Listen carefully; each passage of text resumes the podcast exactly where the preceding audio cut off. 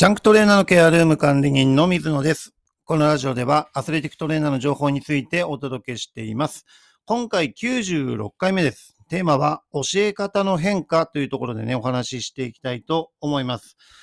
はい、あの、実際にですね、えっと、まあ、自分自身もね、そうなんですけど、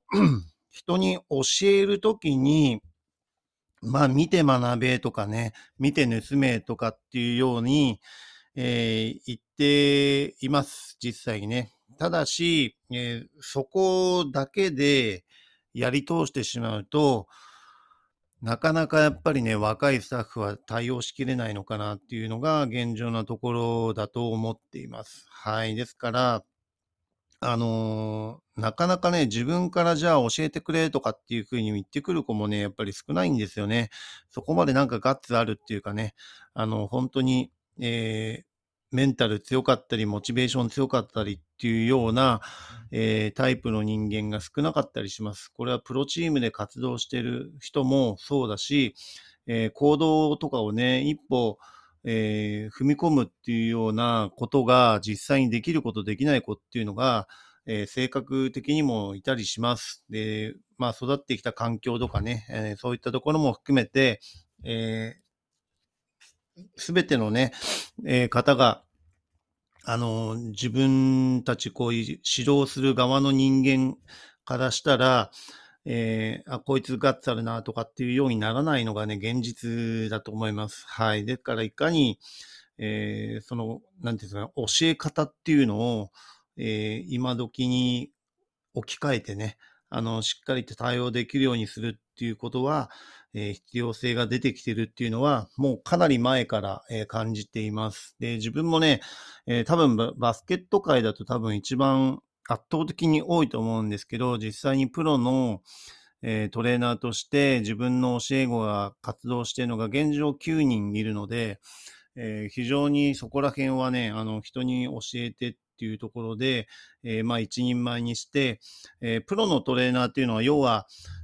えー、仕事としてお金をもらえてるっていうのが一応プロという基準で自分は考えています。ですからボランティアとかで、活動しているとかね、あの、そういう形ではプロという認識ではなくて、えー、あくまでもしっかりとお金をもらえてるっていうところですよね。で、プロという形で、えー、考えています。で、まあ、現状9人ぐらいはね、プロの方で活動しているので、えー、まあ、自分のやってきたことは間違いないのかなというふうには思っています。ただし、えー、通常通り、えー、なんていうんですかね、昔で言う当たり前のことをやっていると、その学生だったりね、えー、若い人は、えー、ついてこないっていうのが現状です。ですから自分の場合は、自分の時代ですね、自分の時代は、えー、まあこの人すごいなと思って、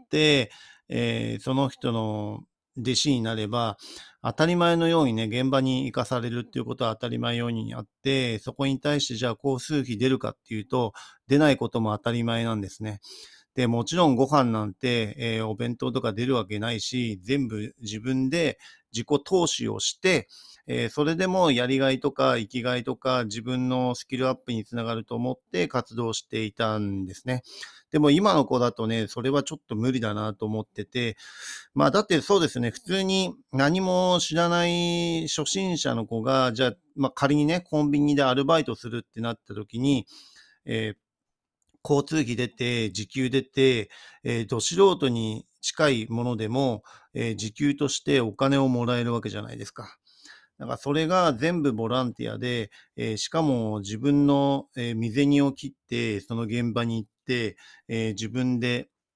活動するってなると、今の若い子の考えではちょっと割に合わないよねっていうふうに思うのが当たり前だと思うんですよね。はい。だからいかに、えー、メリットを出してあげながらも勉強させられるかっていうところはちょっと自分の中では考えています。はい。で、実際にあの、まあ、いきなりね、そこまでする必要はもちろんないし、自分もそこまではしないんですけど、えー、その子の本気のスイッチを、えー、まあ、1回、2回とか練習見学来て、で、えー、いろいろとコミュニケーション取れるようになって、実際に現場で活動させたりとかして、えー、そういった時に自分の場合は、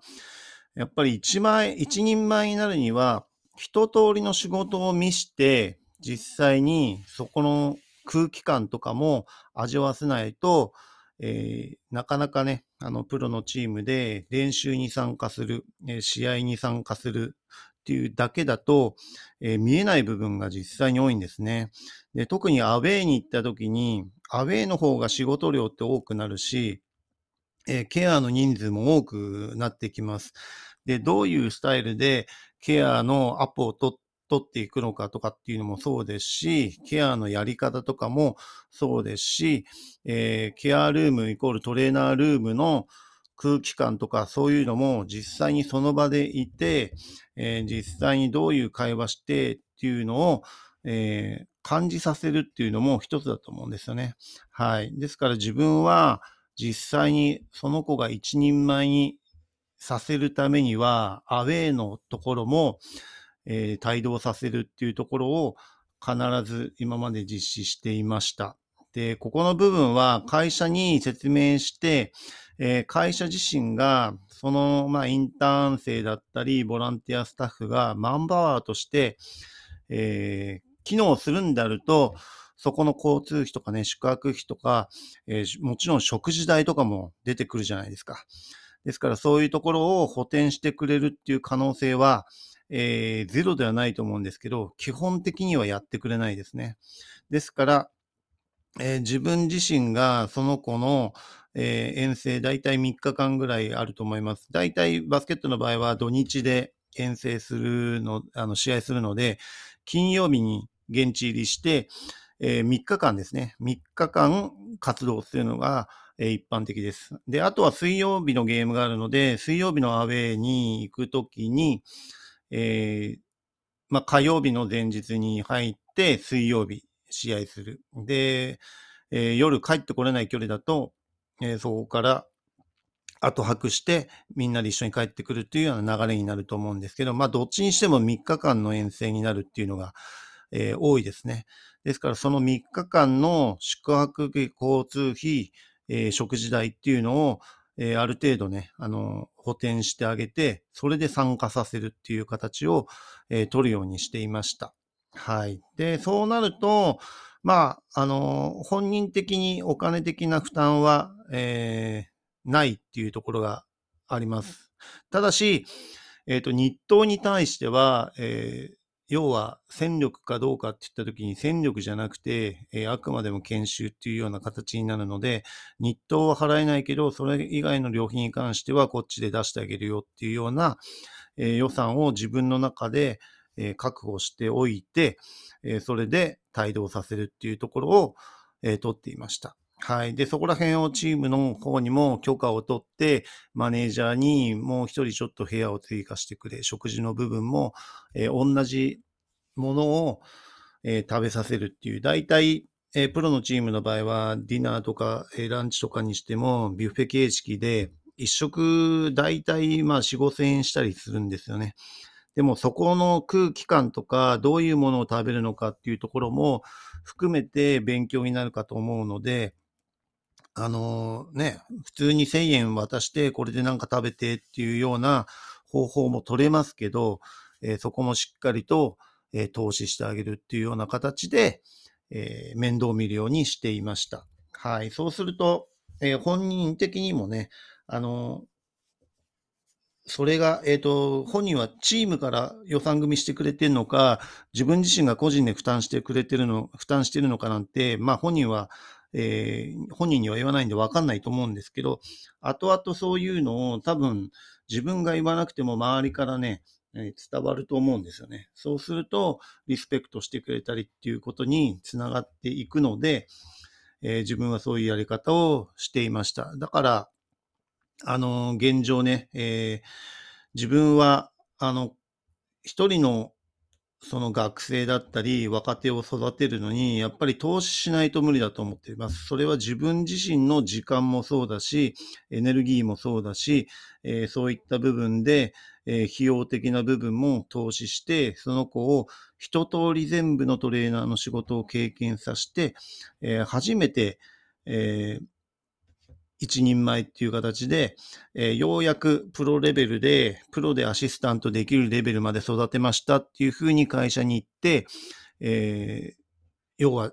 就職させるっていうかね、あの、オファーを得れるように持っていくっていうのが自分のスタイルです。はい。ですから、そこら辺までしっかりやると、チームとしても、えー、認識してくれて、え、実際に採用してくれるっていうような形を取れているのかなというふうに思います。で、一番はね、あの、最近特に感じるのは、やっぱり知識の技術、知識や技術だけ教えて、えー、それで通用するような選手になったとしても、やっぱりね、技術よりも今人間力の方が大事になってきています。で、ずば抜けて技術が高ければ、あの、それでもいいと思うんですけど、やっぱり人間的になんか欠けてると、やっぱ弾かれちゃうんですよね。はい。だから、そういうところも含めて人間力、えー、出すぎないとかね、あの、チームの輪を乱さないとか、えー、スタッフ間の連携とかがちゃんとできるようにするとかね、えー、選手と、えー、友達じゃないから、あくまでも。仕事上の、えーと、仲間であるから、えー、仲良くしすぎるなっていうところも伝えています。はい。ですからね、そういった部分で、えー、チームのバランスをいかに取れるかっていうところ、えー、あとは責任感とかね、決断力を養うっていうのもトレーナーに必要な、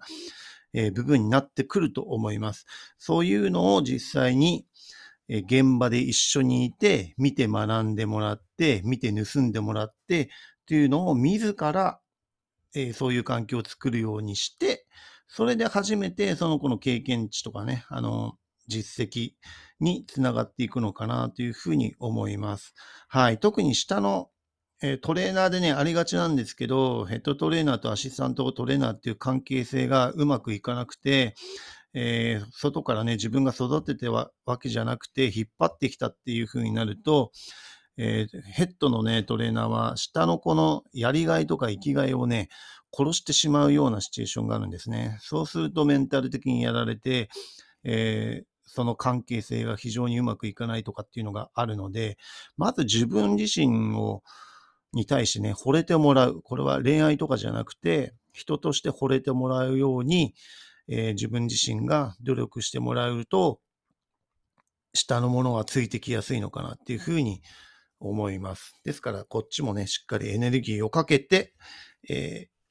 ー、教える。そういったような教え方の変化が、えー、今はね、あの、あるのかなというふうに思います。で、自分はこういったスタイルをもう20年ぐらい、